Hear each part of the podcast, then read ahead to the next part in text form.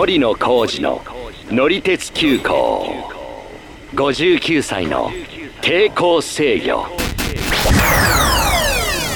明けおめ。ヒラリーです。えー、金河新年でございます。森野浩二でございます。このギャップよ。えあの まあちょっといつねちょっと聞いていただいてるかわからないところはあるんですが一応はい。配信の順番としましてはですね2024年の1回目ということですので、えーよろしくお願いいたします。今年も。ではあの今回はですね鉄道好きのおじさんとしての、まあ、新年の抱負ですかね、うん。えーそんなことで参りたいと思います。では今年も出発進行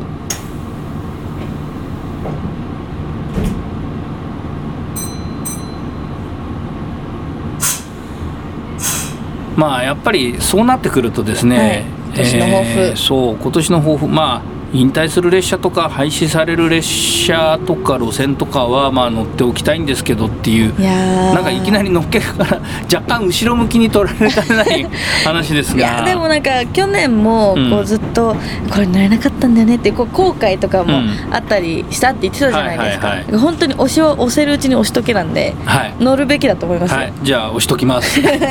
ということでですね、まあ、ちょっと少し余裕を持ってまあ乗っていきたいなっていうのもあって、そうですね、まあ、まあ早めに行きたいなと思ってるのは名古屋から比較的近いところだと、まあ、北陸本線の特急白鷺、うん。まあ、別にこれ白鷺という列車が全部廃止になっちゃうわけじゃないんですけども、はいはいはい。まあ、新幹線ができると、えー敦賀から金沢のルートまあ、ここはちょっと廃止になっちゃいますね。で同じルートを走る大阪発のサンダーバード、うん。えーこれも一緒なんですけども、まあ、3月に新幹線が開業すると、えーこの区間は廃止になると。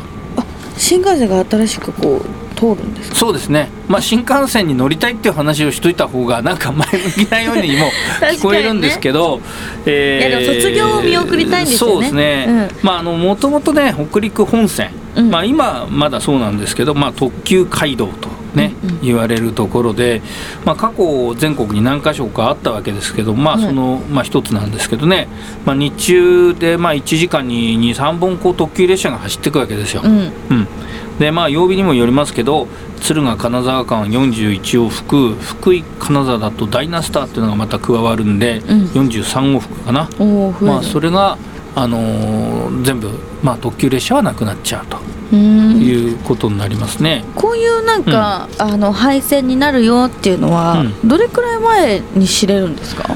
うんまあいろんなケースはありますけどね、まあ、新幹線がね2023年度開業というのはもうだいぶ前に出てたんで、うんうんうんまあ、23年度っていうと大体24年の春になると。あそうなんだ、うん、いう感じだったんで、まあ、うんもうしばらく前から、まあ、これは分かってたといえば分かってたんですけど、なるほどね。うん。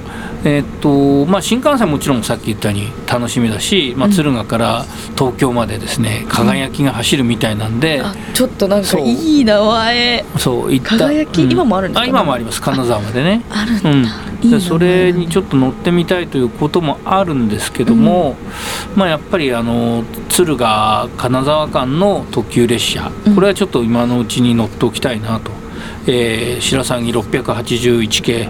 それからサンダーバード青森683系というのが走ってますんで、はいまああちょっと似たような形で、まあ、9歳違いの兄弟みたいな特急電車なんですけども、うん。まあ、それがちょっとそのこの区間から見えなくなっちゃうということなんですよね。ただまあさっき言ったように、うん。列車として全部が廃止になっちゃうわけじゃないんですよね。うん。今その大阪と名古屋それから一部は米原から金沢まで行くということになってるんですけど、はい。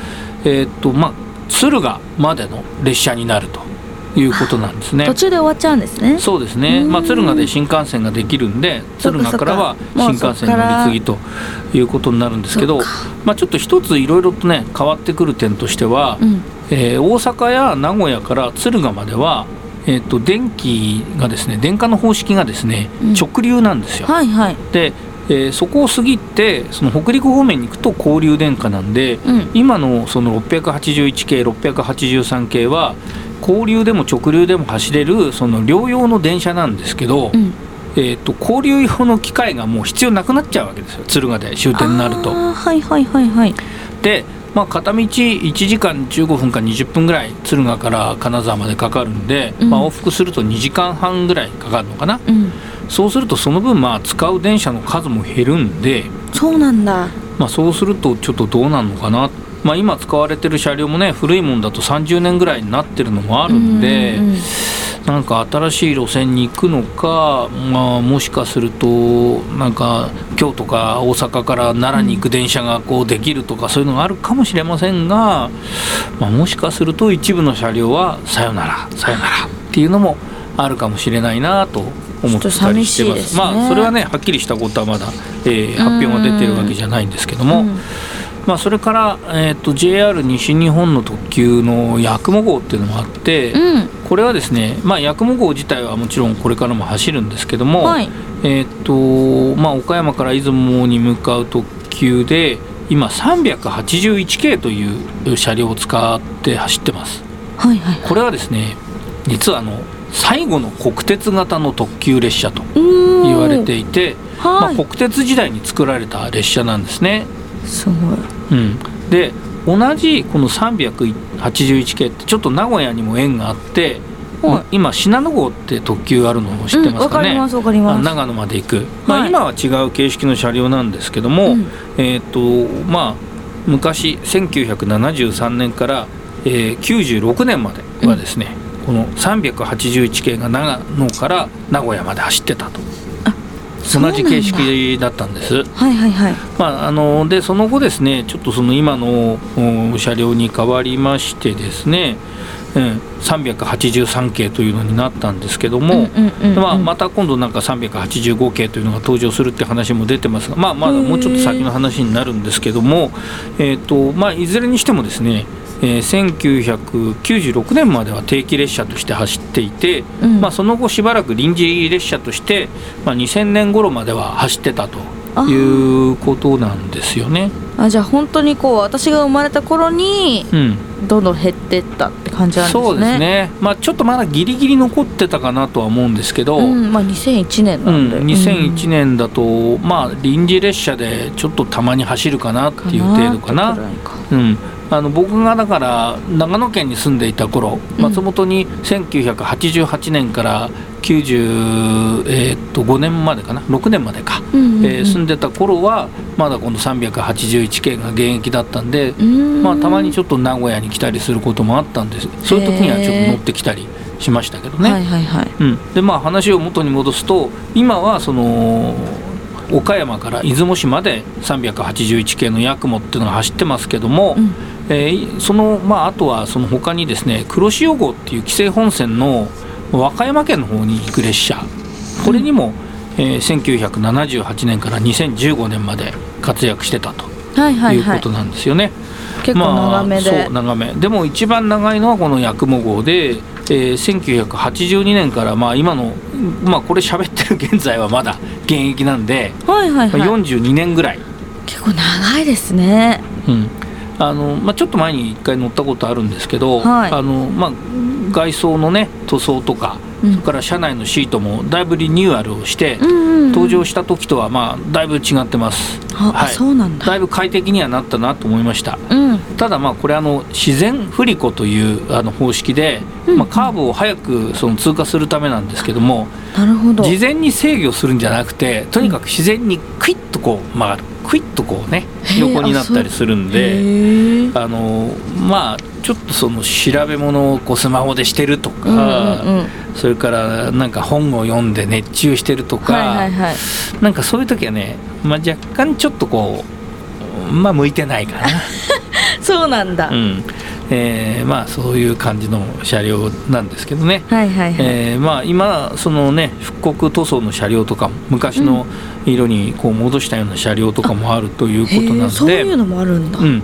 新しくするんじゃなくて昔のデザインをそうそうそう。そうまあもうちょっと引退も近いので、あそういうことね。まあ、松江城とかね宍道湖とかねそれから安来にあの足立美術館っていうこの立派なこう庭園のある美術館があったりとかね、うんうんうん。いろいろそういう行きたいところが沿線にたくさんありますんではい、のどぐろも美味しいだろうしうん。ちょっと行ってみたいなと思いますが、もう。ん、まああとなんかうな結構知れてるんですねこう。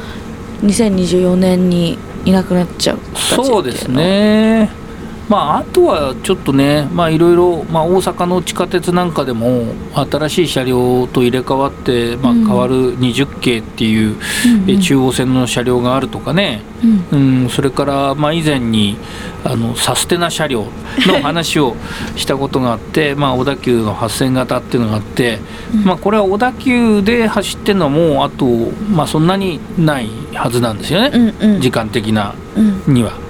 なんで、まあ、これも小田急線走ってるうちに乗っておきたいなとか、うん、あとはまだいろいろ発表があるわけじゃないですけど例えばその南海の6000系っていうのはね、うん、えー、ステンレスのもう無塗装に復刻と。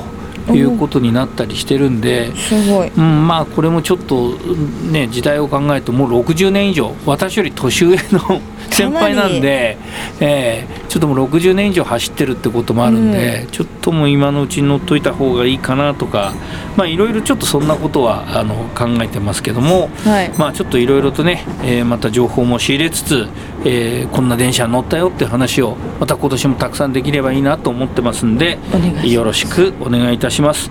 では本日もご乗車ありがとうございます。担当の車掌は森野浩二と乗客のヒラリーでしたえー、X で写真なども載せておりますので見てください、えー、概要欄に URL を載せておきます。ではまたのご乗車お待ちしています。森野浩二の乗り鉄急行59歳の抵抗制御。ぜひ他のエピソードも聞いてください。定期的に配信していますのでフォローもよろしくお願いします。よろしくお願いいたします